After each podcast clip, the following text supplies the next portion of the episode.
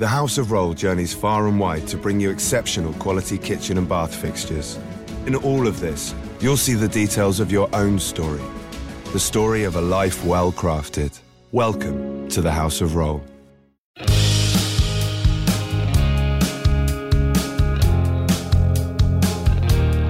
The promise of America is being squandered. How are we going to restore our nation back to a sensible, citizen centric government?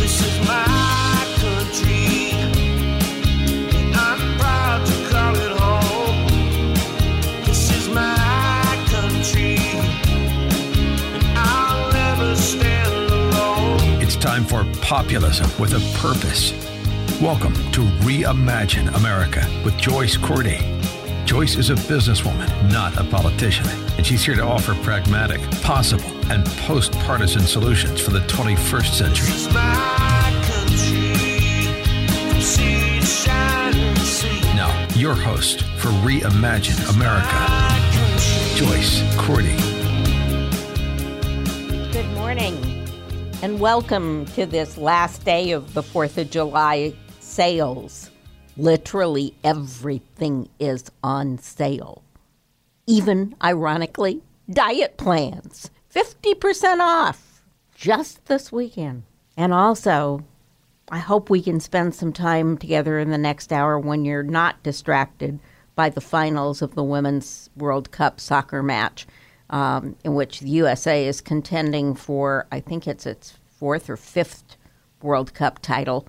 Um, and the score at halftime zero zero. So maybe we can split screen here. I hope everyone had a fabulous fourth um, when you weren't out stimulating the uh, American economy.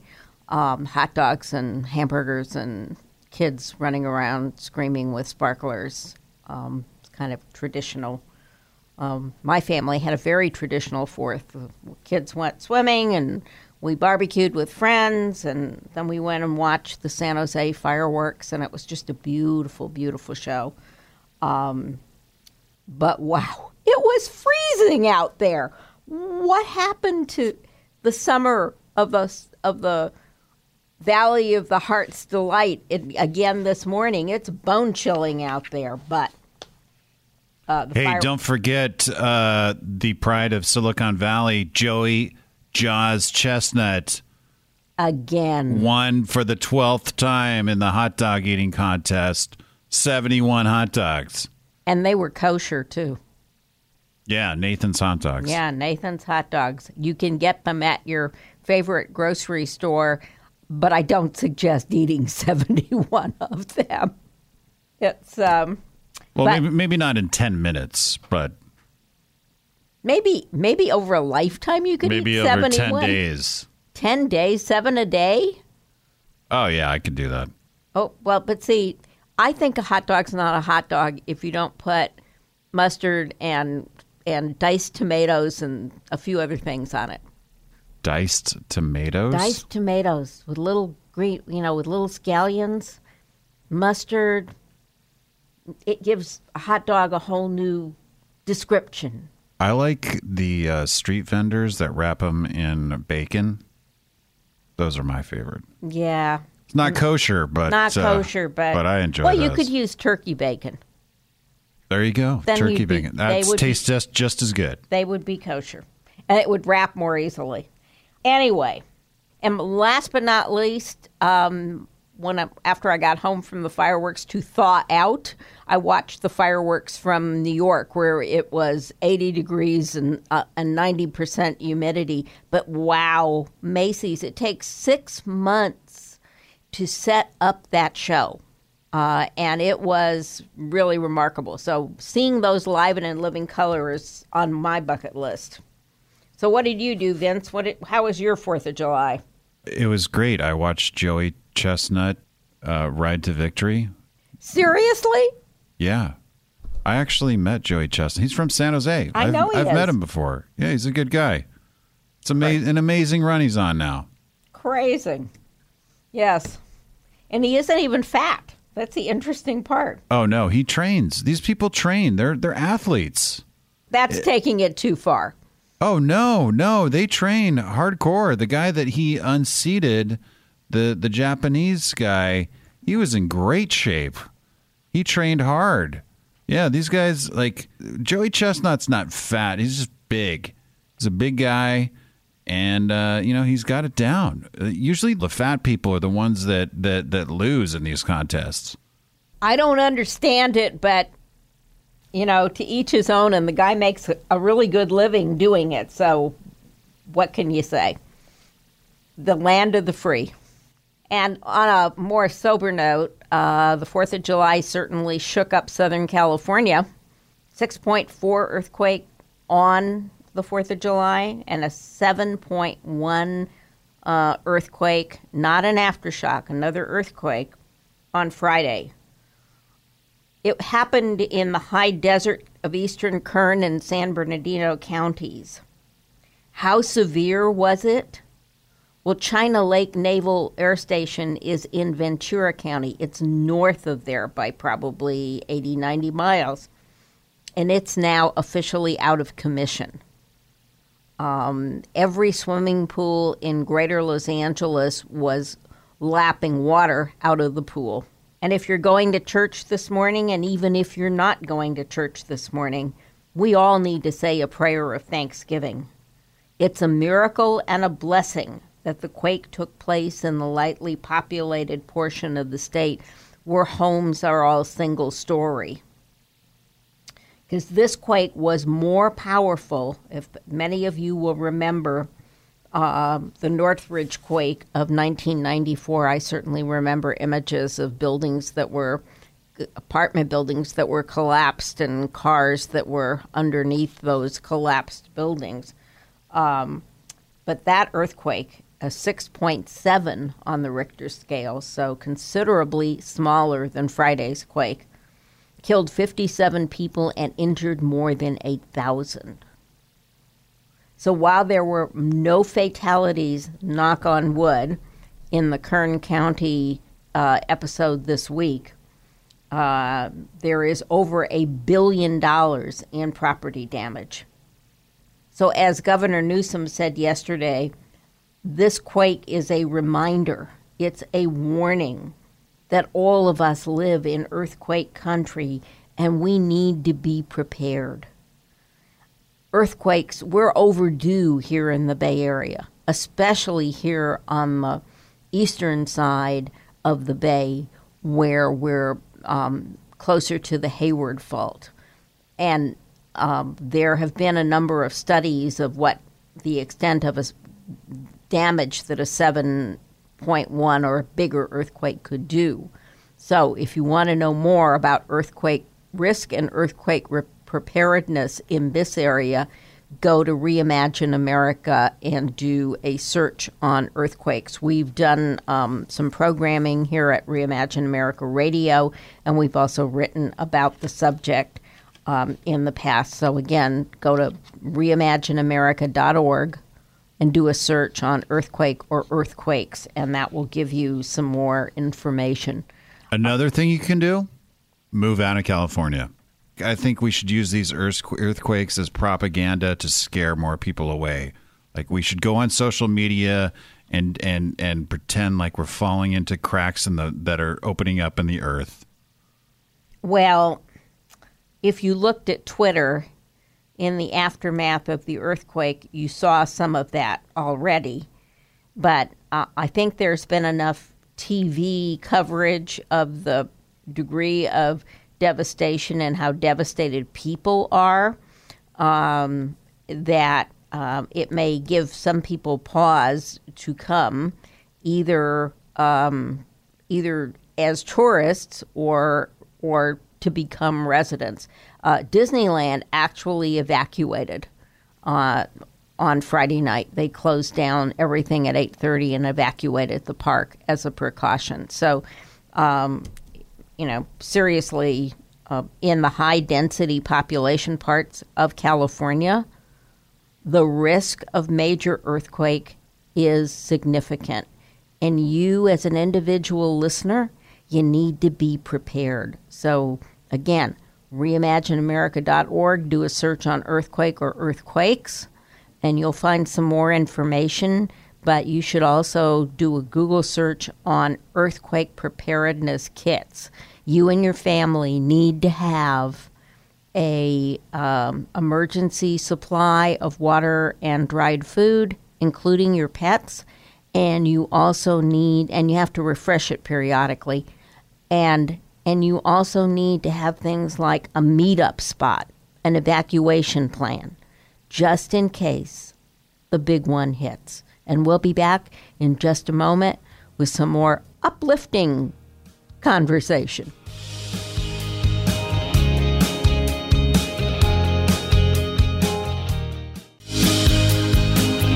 You're listening to Reimagine America. For more information on today's topic, visit reimagineamerica.org. Reimagineamerica.org. Now, back to Reimagine America. Once again, your host, Joyce Cordi. And we're back with some more facts, figures, and fun. Um, as I said, we had a very traditional Fourth of July, and so I can honestly say that until I, you know, was thawing out watching uh, everybody sweating in New York during the fireworks, um, I hadn't watched any television.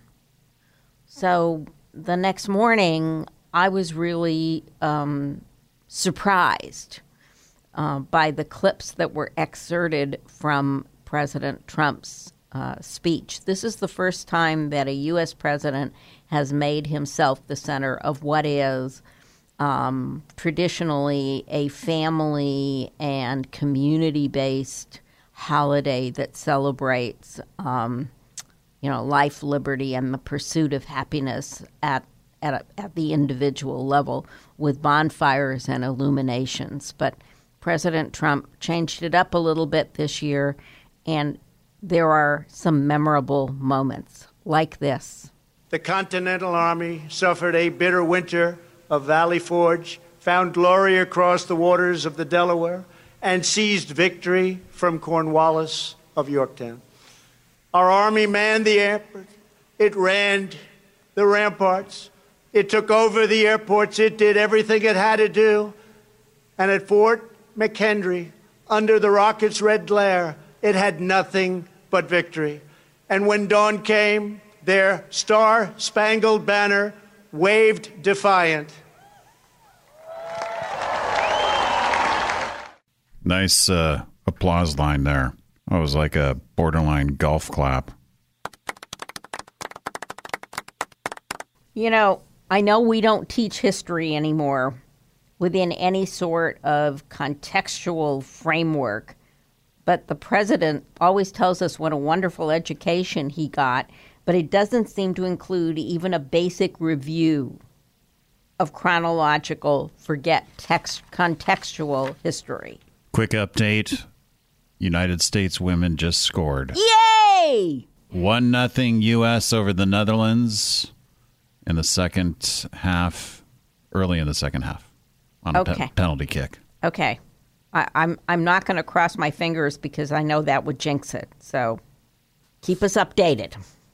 You know, if you read the speech a couple of times before you delivered it, even if the the prompter went out in the rain, uh, you know, you'd get the you'd get the basics at least chronologically correct, at least within the current half century, because I know the kids were watching, and you all know that undergraduate I'm a history major, so let's take just a moment to get it straight, so that we you know the, we don't confuse anyone. Washington's Christmas night sneak attack on Trenton, New Jersey, occurred in December 1776, and it was a desperate attempt to raise the morale of his flagging army. They'd experienced a series of defeats, um, and here, here was an opportunity to um, cross the Delaware under stealth of night. One of the things that helped to win the Revolutionary War was that the the colonials, you know, the Revolutionary Army, um, all of them had fought in, or most of them had fought in the French and Indian War, and they understood the tactics that the American Indians used in battle, and they used them very effectively against these highly regimented uh, formations of European armies of that day. If you've seen a movie, how they march in a in a square, and the first line falls, and the second line keeps coming, and so on and so forth. American armies have never fought that way. So, um, Washington crosses the Delaware on Christmas Eve and he attacks a group of Hessian mercenaries. These were um, German soldiers who were mercenaries selling their services to the British government.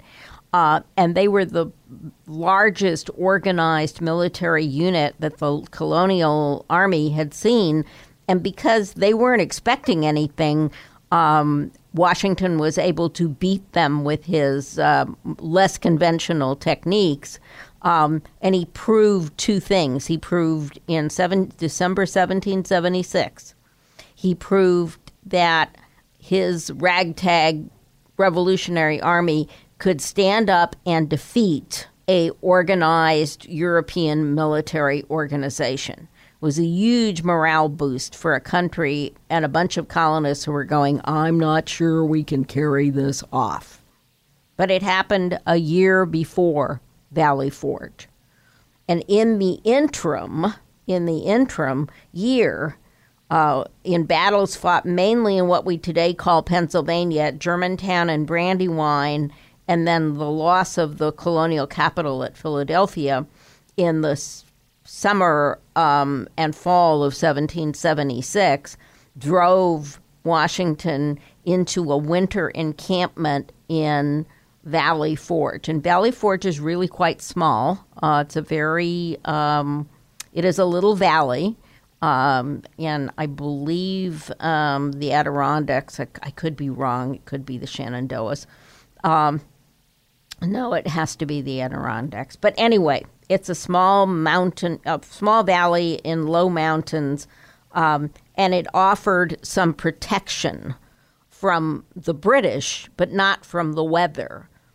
And so it was a really tough winter, but it was also an opportunity for Washington to really train. He didn't have his troops weren't in the field, they were all in the same place.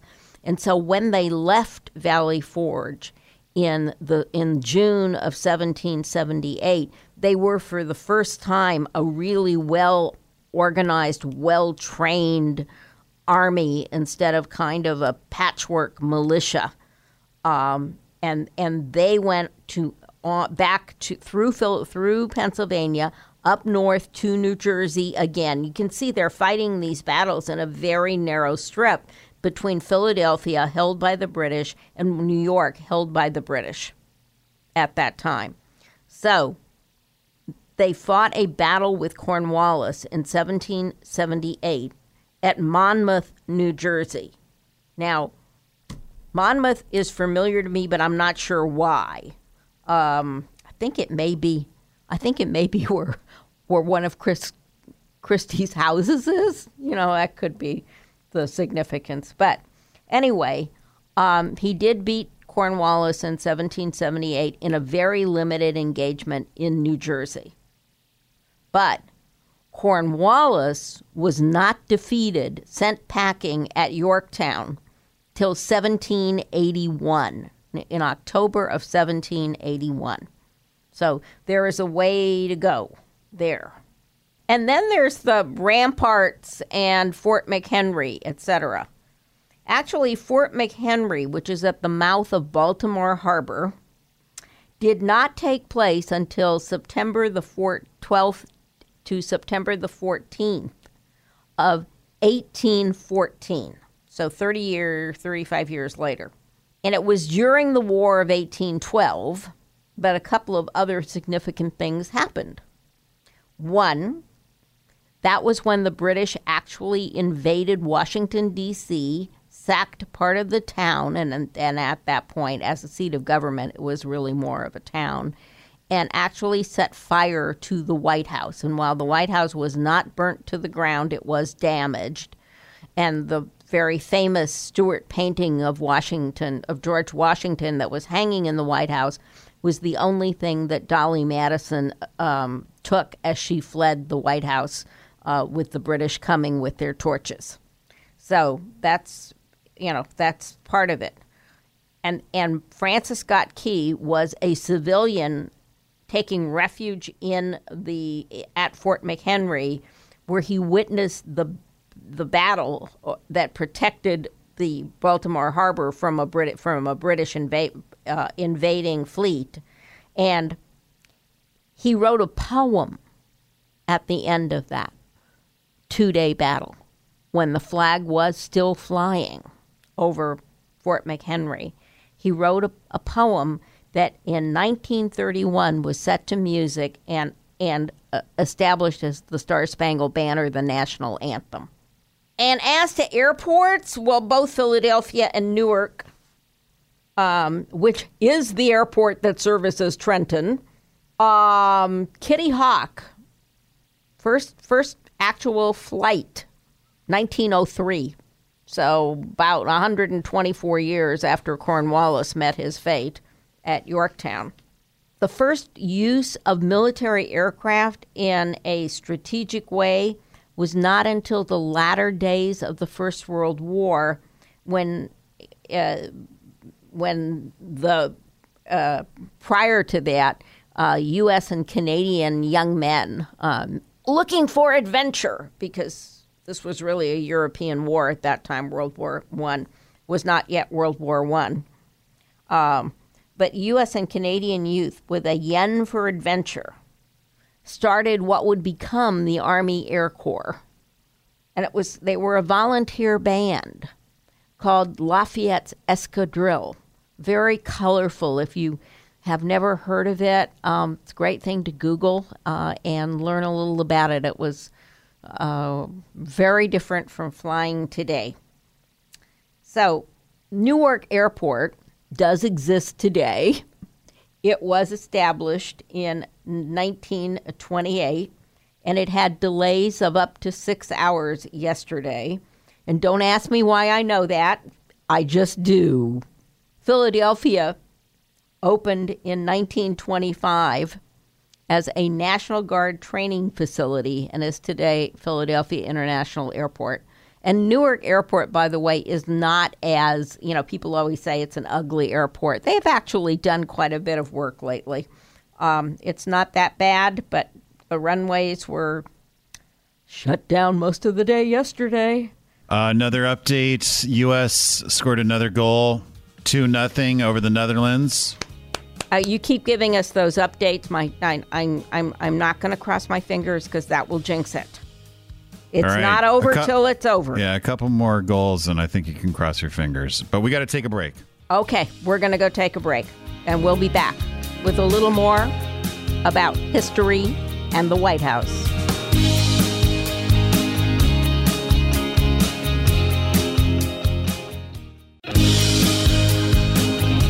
Listening to Reimagine America. For more information on today's topic, visit reimagineamerica.org. Reimagineamerica.org. Now, back to Reimagine America. Once again, your host, Joyce Cordi. And we're back on this last day of the 4th of July holiday. And we just went through a chronology of about a hundred, you know, from 1776, a couple hundred, about 225 years, um, that all got jumbled together in a single paragraph. So it leaves me asking a couple of questions that will lead us to the discussion of um, a a survey, uh, uh, the latest polling out, um, and today um, of the president versus his potential Democratic um, opponents. So the question that I've got to ask: If you've ever been in the White House, by the way, it's much smaller than it appears on television. The rooms, but if you've ever been there, you kind of get a sense of the history, the majesty of this country, the history of this country in those rooms. So I don't know how you can live there and have, you know, such a casual acquaintance with um, basic American history. Um, I would have more understanding for a kid currently in high school, um, making all those, jumbling all of that together because we now teach history in a very different way, um, more to make a current political socioeconomic point than to teach our kids how it really happened and what the positive as well as negative lessons of American history are. And it is it is a mixed bag, but we'd be doing our kids a favor if we told them the facts. But I am concerned that the president has such a casual acquaintance with the fundamental founding of the United States and of technological history. And in addition to that, you have to rehearse the speech you're about to give. You can't rely entirely on the technology or anything else. You got to rely on yourself. This is a president who's really great at going off the script when he wants to. But this was a speech that was well timed. It was timed for all the flyovers and so forth. And rehearsing it, practicing it multiple times might have avoided what we've just spent 12 minutes saying never happened. I think it's it's just you if you're in the White House, every time you give a speech, your game's got to be upped. You've got to be on cue, on time. Um, you've got to be the unifier and the celebrator in chief at a moment like the 4th of July, especially when you've inserted yourself into what has never been in Washington a political figure event. In previous years, you've seen members of Congress, for example, or even a president out on the balcony watching the fireworks, but they're sitting in their lawn chairs, and John Stamos is the master of ceremonies. And the people come to hear the National Symphony and, and see the fireworks. But the Washington Post added to the confusion with their numbers this week on what the parade cost. They well underestimated the actual cost of those flyovers. And let's have just a couple of examples of where the Washington Post was wrong. They said it cost $10,000 an hour for a Navy F 22 to do a flyover over Washington, D.C. And that was the way they did their math. Well, that was wrong. See, there were two of these F 22s, and the two F 22s flew from Lemoore, California, from the Central Valley of California to Washington and back to California. So that's 11 hours of flight time at at $20,000 an hour. So more than a quarter of a million bucks plus per diem for the two pilots. And I I I think the F-22 is actually uh, more than one person. It's a two-person crew. And then there was a $144 thousand charge for an hour for a B one. Well, you know what? That B one departed Missouri on the morning of the 4th of July, had to kind of land or circle or whatever to be in the right place at the right time to do their flyover the Lincoln Memorial. And then they flew home. So here's the good news at least those, those pilots and that crew, which is a pretty big crew, did not need hotels. Um, and they got home maybe midnight, one o'clock, but they missed the 4th of July barbecue. They missed being with their families. So, in total, um, the first figure we heard of $92 million for the cost of this total cost for, of this parade is probably more accurate than the $3 million that the Washington Post quoted. And the bottom line do you want the bottom line? Because you know me, I like the numbers. 25,000 people watched the president and the flyovers at the reflecting pool, and a quarter of a million, 250,000, were at the other end of the mall at the Capitol listening to the National Symphony Orchestra. As we go to break, lest you think I'm being mean to the president, I'm not. Um, I just like a traditional 4th of July. You know, we're going to come back and talk a little bit about Nike's crazy Betsy Ross flag shoes.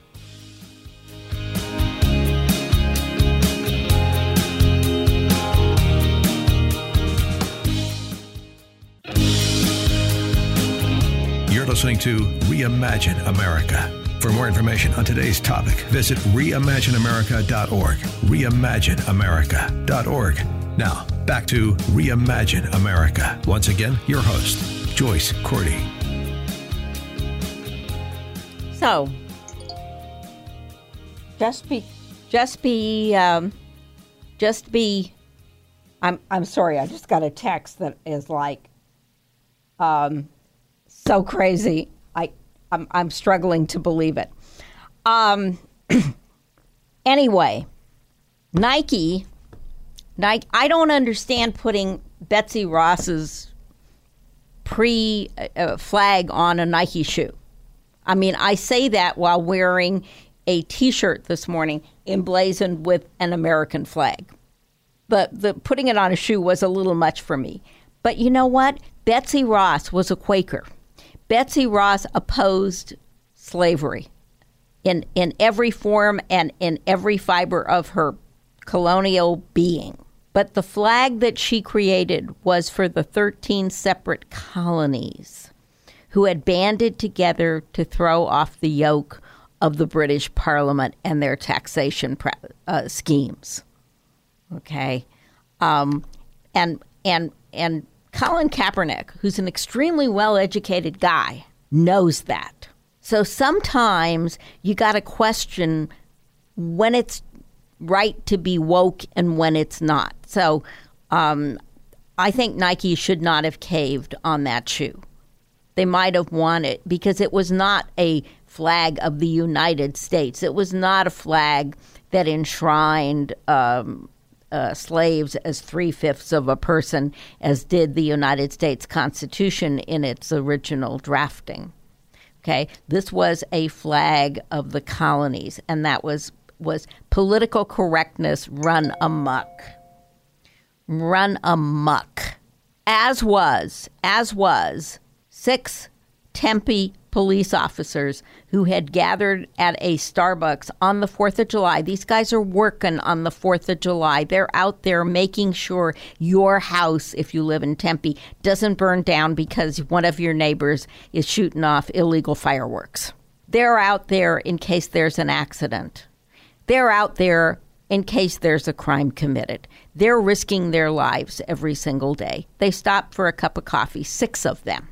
And the barista, who actually knew a couple of them by name, asked them to leave because a customer felt uncomfortable with six cops having a cup of coffee in the same Starbucks that that person was in. I think it's time for Starbucks in Tempe to close and have a day of retraining about how you treat the people you depend on first and foremost to put their lives on the line in an emergency. Yes, there are bad cops, and we see um, video um, demonstrating that on TV. But 99.9% of those men and women, many of whom are veterans of the United States military, risk their lives every single day, and they're entitled to a cup of coffee, especially on the 4th of July, that they paid for. Wasn't any freebie. Okay?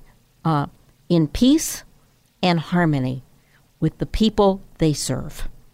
Starbucks has apologized. More will come. Again, wokeness, political correctness run amok. Unacceptable. And, you know, Starbucks needs to feel the pain of what they did. And so now let's talk for just a few minutes, because we don't have a lot of time left, about the Democratic primary debate. The first one has come and gone. They say there'll be another one now every month until the Iowa caucuses and the New Hampshire primary. I personally don't know if that's a promise. I think of it more as a threat. Well, it's the exact opposite of the last go round. The last go round, there wasn't enough candidates and there weren't enough debates, and they were trying to hide the debates. They were having them on like Saturday nights. And and now we've got the other end of the spectrum. Now there's too many candidates and too many debates. And you think putting them on a Wednesday night and a Thursday night on MSNBC is not trying to hide them? Uh, not trying. No, no, no, no, no, no. I'm talking about. no, they're definitely. It's it's the opposite. I'm saying when Hillary and when it was just No, I- Hillary and Bernie, they were trying to. They they only had like three debates and they buried them. I- they, they were hiding them. This I- this is this is the exact opposite. They're Well, not they- hiding these. They're well, but but they were on MSNBC. Did you watch? I watched, but that was mm. because I felt it was re- it was my professional responsibility. It wasn't like I thought it was a terrific debate. See, I Did hate it, that did it get format. like did it get like zero ratings? Like it I- didn't get great ratings. Yeah, but people watched. People, People- saw it. Enough people watched that Kamala Harris got a 10 point jump in the polls after it. it enough people watched. But that polling, yeah, no, people didn't necessarily watch that. People watched excerpts on the news. I, you know, anyway, let, we'll see next month what the ratings are. But the Democrats have refused to go on Fox, which I think is not um, is not smart. So, but let's take a couple of minutes, since we've only got a couple of minutes. Let's take a couple of minutes and talk about what I found absolutely astounding. Did you notice the magic and miraculous vanishing debt? You know, the, Congress is about to raise the debt ceiling. We're about, you know, rounding numbers, about $22 trillion in debt. Okay? More than twice what um, Obama inherited, growing by almost a trillion dollars a year now, according to the Congressional Budget Office. So the Congressional Budget Office says that GDP at the end of the next decade, so within your and my lifetime, the national debt at the current rate will equal 93% of GDP. And I want to know how we're going to sustain a um, world class military and um, and a uh, powerful social network when our debt is 93% of our gross domestic product. That's within a decade. Did you hear the word debt in that entire debate? Because I didn't. I want to know where that pot of gold, that pot of gold that they all said exists in the top 1%.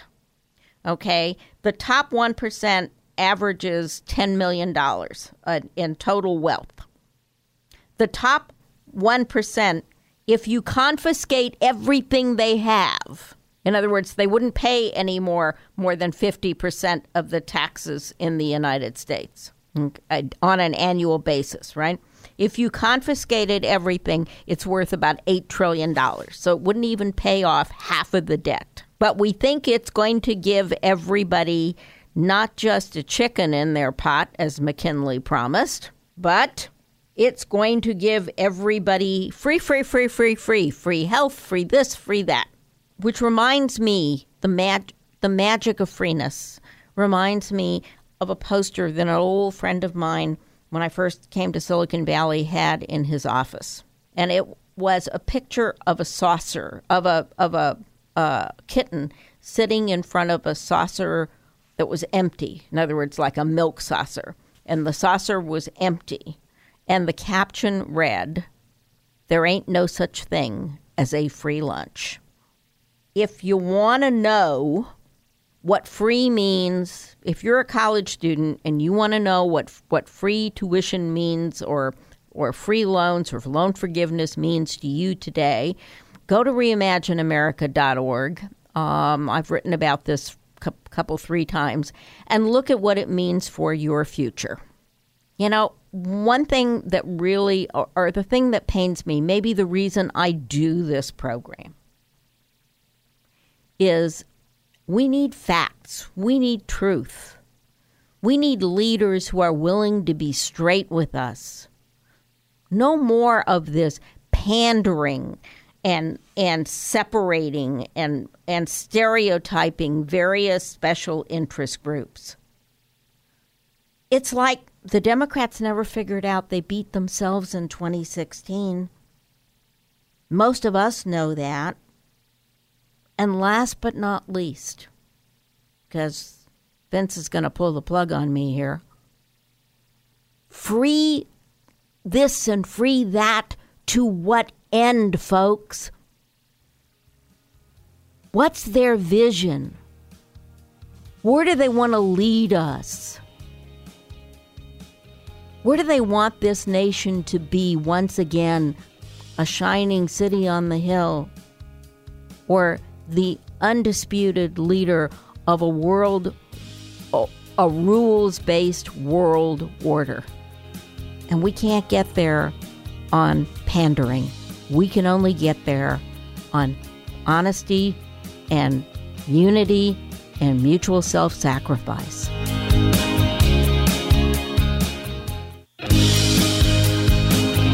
You're listening to Reimagine America. For more information on today's topic, visit reimagineamerica.org. Reimagineamerica.org. Now, back to Reimagine America. Once again, your host, Joyce Cordi. So it looks like the USA women have been victorious. They are the World Cup champions. Yay! 2 nothing final over the Netherlands. 2 nothing final over the Netherlands. You go, girls. The next test is going to be Does the International Soccer Federation finally pay these women in the same way they pay the men? Um, how did? What do you mean? They're they're in arbitration um, over the disparity between what the men's World Cup team and the women's World Cup team are paid, and what the professional soccer players, you know, in in the league are paid, whether they're men or women. The disparity is Well, do the women bring in as much revenue as the men? uh, right now Nike is selling more Um, well, that's because the women's, women's- World, that's because the women's World Cup is happening right now. Uh, uh, uh, they have never, ever in their history sold as much product of one team as they have of this World Cup women's team. And so, equal pay, equal pay for equal work.